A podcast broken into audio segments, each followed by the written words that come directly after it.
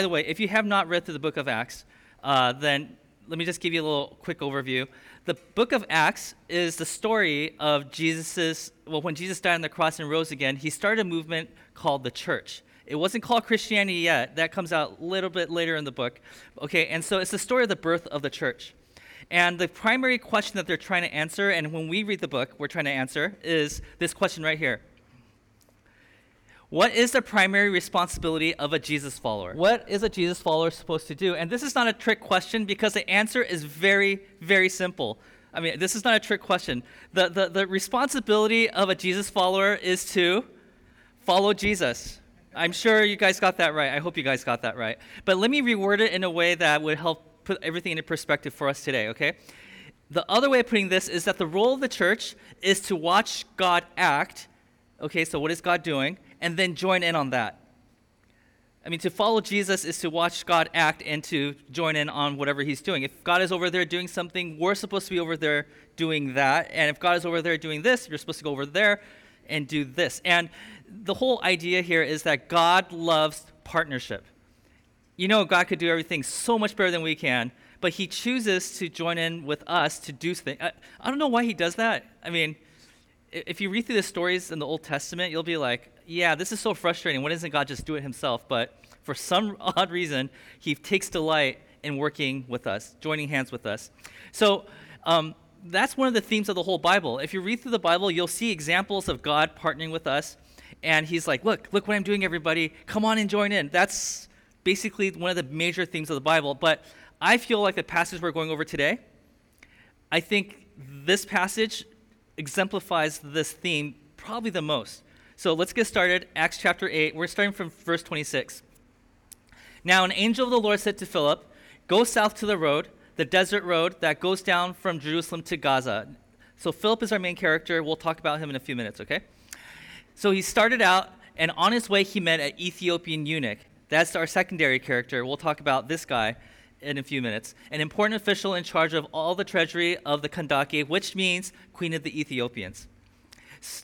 This man had gone this man had gone to Jerusalem to worship, and on his way home was sitting in his chariot reading the book of Isaiah, the prophet, which, if you guys have read the book of Isaiah, you know it's not an easy book to understand, right? I, actually, I don't know why I'm saying that because most of you didn't read the book of Isaiah. So don't worry. You, that's not, re- it's not a prerequisite for today. Okay, I will talk about it, but it's not a prerequisite.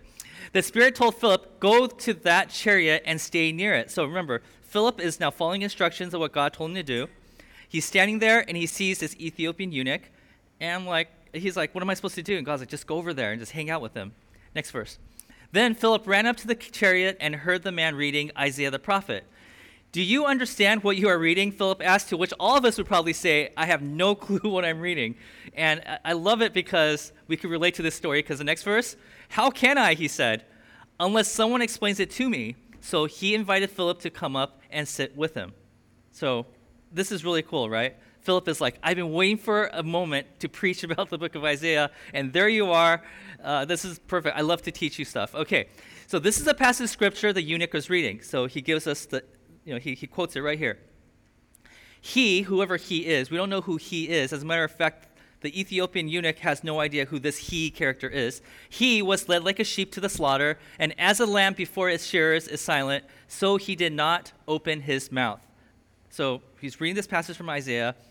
Ethiopian eunuch has no idea who this is talking about. Next verse. In his humiliation, he was deprived of justice. Who can speak of his descendants? For his life was taken from the earth.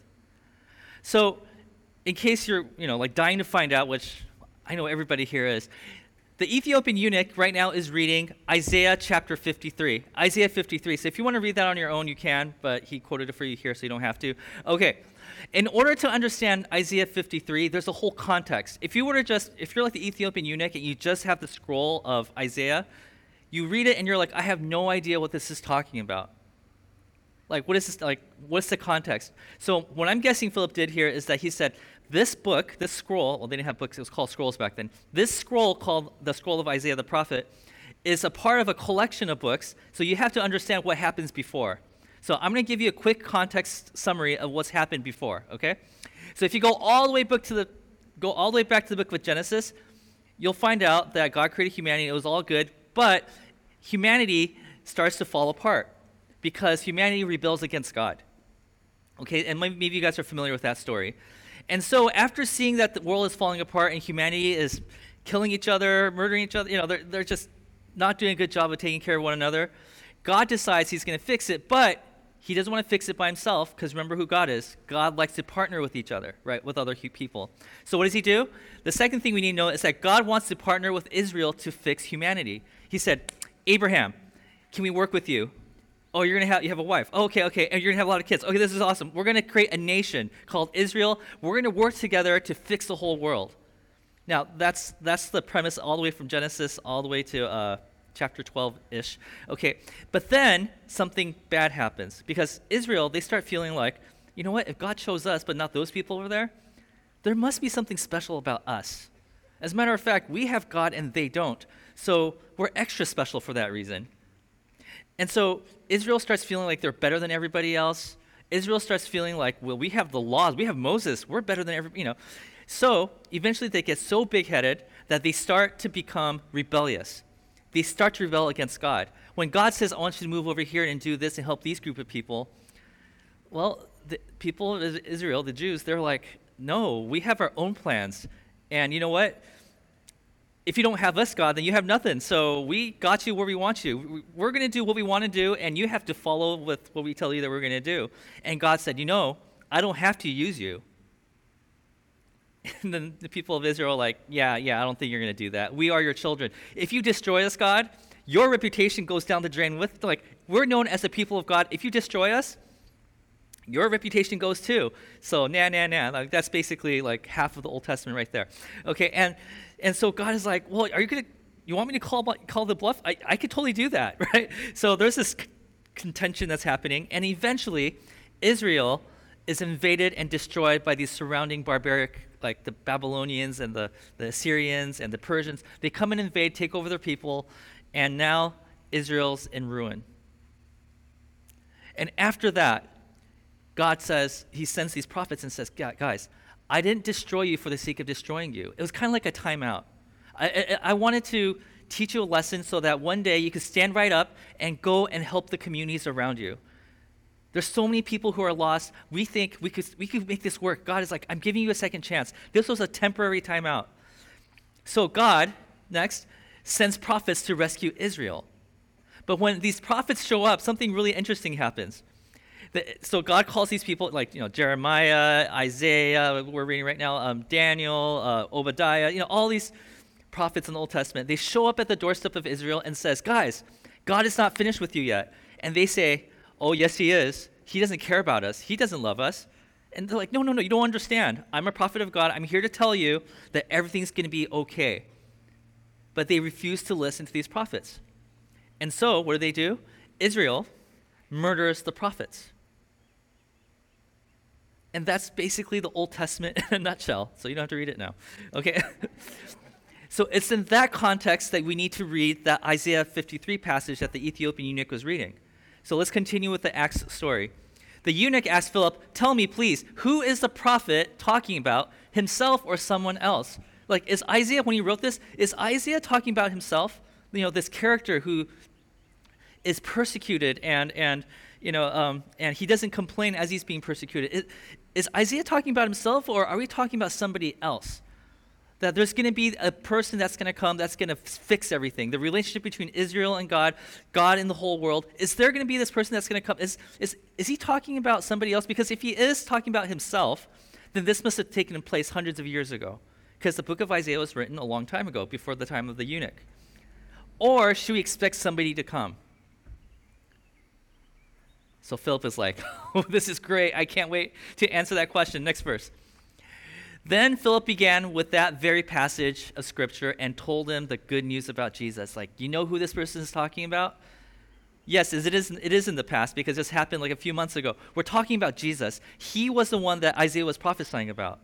The person that's going to come and fix everything, that was Jesus. Now, notice in this verse it says Philip began with that very passage, meaning he started Ephesians, uh, uh, um, Isaiah 53. They went to 54, 55, 56. He was like, let's keep reading together and see what we also learn about this. Okay, now, when you hear this story in the book of Acts, you're kind of like, okay, that's great. You know, why, why is this included in here? It's a story about a guy named Philip who shows up and meets this Ethiopian eunuch, and they have a Bible study together. Yeah, like really, not much has happened. That, is that why you're putting this in here? Because there isn't much to write about? Like, no, no, no, no, no. Something revolutionary is happening in this scene, and we fail to see it because we're so far removed from the story. Okay, so the very part of this story that's supposed to catch our eye is this right here the Ethiopian eunuch. We're talking about an Ethiopian eunuch. What's the big deal of the Ethiopian eunuch? Because it, we kind of read through it and say, oh, great, okay, Ethiopian eunuch, he's, that's interesting. But in the Jewish culture, everything about this Ethiopian eunuch screams, you will never belong to our community. You will never be one of us.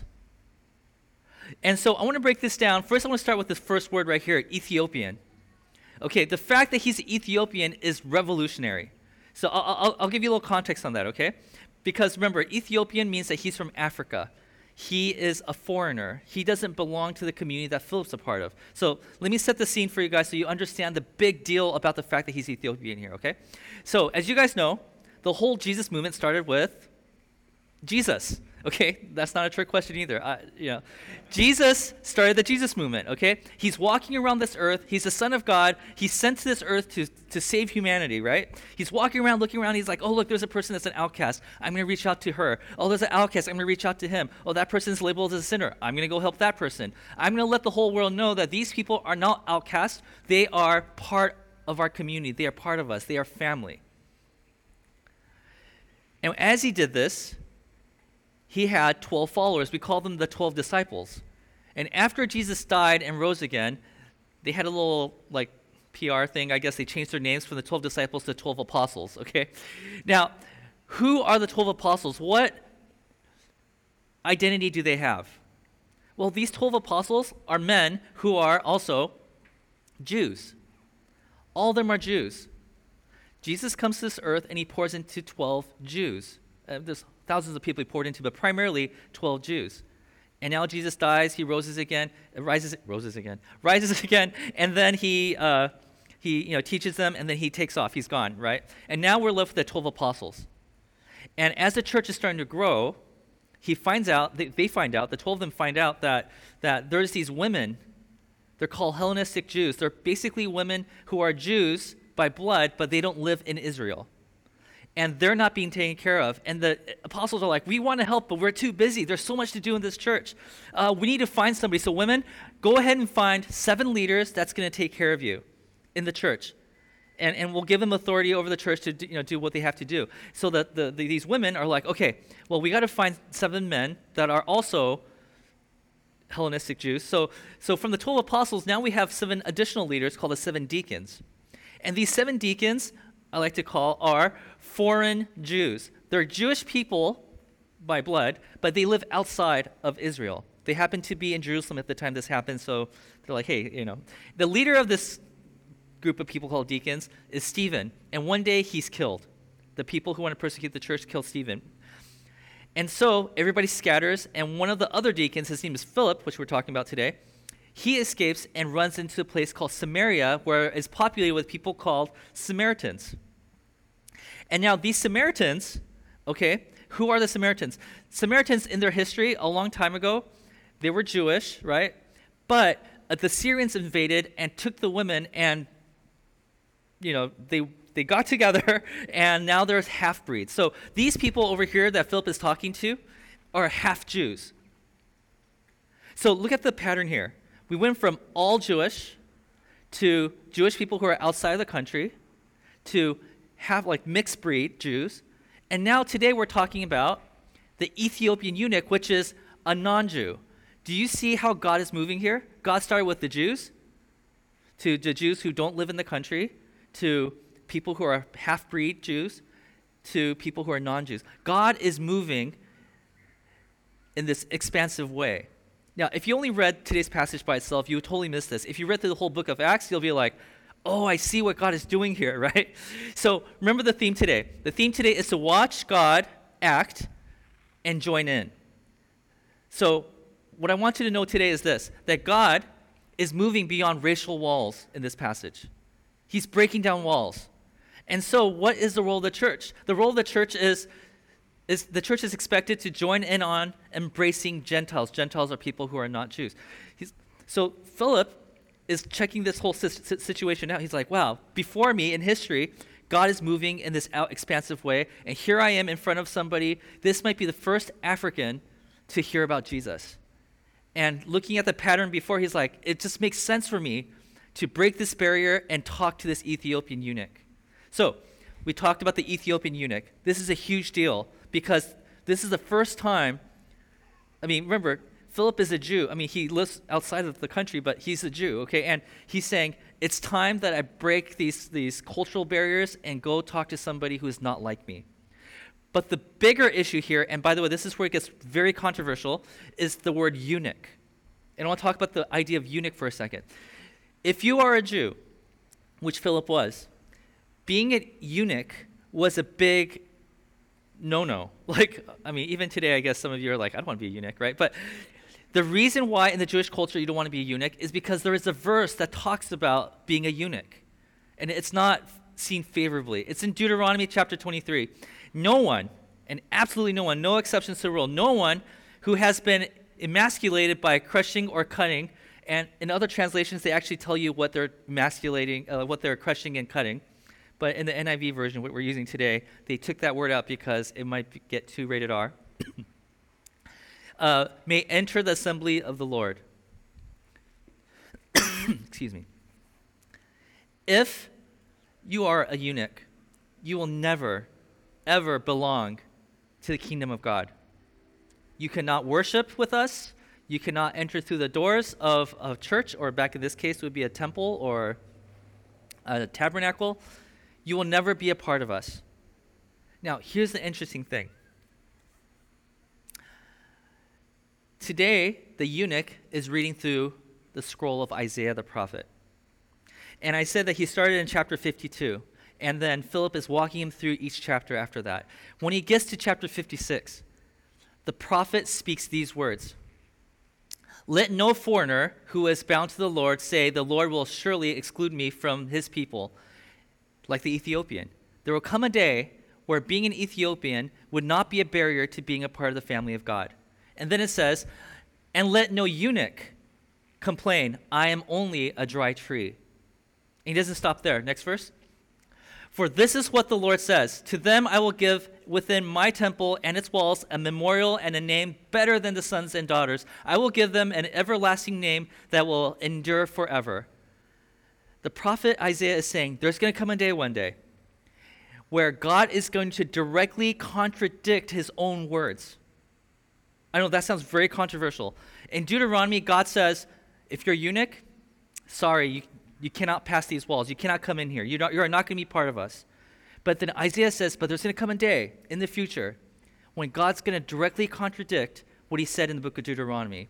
A day when, if you're a eunuch, you will not be recognized as somebody that's an outsider, but you will be part of us. As a matter of fact, in this verse it says, You'll be known even greater than the sons and daughters, greater than a Jew. So I'm sure like the Ethiopian eunuch is reading through this and it's like, oh my goodness, what's going on here? Like, are you serious? Like, eh, like the eunuch is like getting goosebumps. Like, I thought my entire life that I could never be a part of God's family. But you're telling me that day is going to come? And Philip is like giddy. He's like, actually, it's, it's already here. That day is now. If you've seen the way that God has been working, you could totally tell that God is doing something big here. Now, the question stands, though why would God say one thing in the book of Deuteronomy and change his mind about the future in the book of Isaiah? Well, the reason of that is, is uh, well, you have to look at it not as, uh, you have to look at it more like in a timeline fashion. So, when God gave the command to to the Israelites in the book of Deuteronomy, God was meeting them where they were. These people back then were like, like God chose us to go and do amazing things in this world. Oh, what's that? It's going to be all inclusive? Oh, no, thank you. So God had to meet them where they were like, okay, guys, right now it's all about you. And from you, we're going to expand. But right now, it's all about you. Okay? And in the future, we might change. But right now, you know, it's all about you, right? And then he gradually, God gradually widened their embrace with each generation after that. Okay, now that you figured out that how much I love you, you know, Jew. Uh, now we're going to expand it to these group of people. And now we're going to expand it to these people and these people. So God was actually starting this movement, starting with one specific group of people. But these people made the mistake of thinking that it was all about them and that was it. So, anyways, going back to the story of Acts, as they traveled along the road, they came to some water, and the eunuch said, Look, here's water. What can stand in the way of my being baptized? What's holding me back? Like, before, there's so many things that held me back from getting baptized, from being a part of this community. In the past, I mean, if, the, if a eunuch is telling Philip, are there any reasons why I can't just jump in that water and become part of your, your have you as part of my spiritual family? Philip could have easily said, well, Deuteronomy, uh, there's other reasons I could think of, right? But he says, no, no, no, no. All those reasons are now washed away. You are now part of our family. I can't think of anything. You want to join the new creation, the new humanity? I can't think of any reason why you can't. Why you can't be a spiritual brother of mine. So, next verse and, they, and he gave orders to stop the chariot. Then both Philip and the eunuch went down into the water, and Philip baptized him. If the conservative Jewish people at that time heard what Philip did, they would be up in arms. They would be like, What did you do, Philip? You let who into our exclusive club? And then Philip is probably thinking this Guys, have you not seen the patterns of how God's been moving for the past generation? This is what's going on through his mind. It's from the Jews to the foreign Jews to the mixed Jews to the non Jews. Can't you tell that there is a pattern right now? I'm just playing along with what God is doing. Are you guys following what God is doing? Or am I the only one that's doing it? This is what Philip is thinking. And so he's trying to think, you know, in the past, it was always about the exclusion of blank exclusion of women, exclusion of sinners, exclusion of prostitutes, tax collectors, exclusion of foreigners, exclusion of, of eunuchs, uh, the sick, Think of you whatever you think, you know, it was exclusion of something. And he says, but now we're in a time of inclusion the inclusion of women, inclusion of sinners, inclusion of prostitutes, inclusion of people who were deemed outsiders because of the Old Testament laws. In his mind, he's thinking, if the old law tells us this, we can't do this, and Jesus says we can do this, which one am I going to choose? And Philip says, every single time I'm going to pick Jesus every single time to pick Jesus.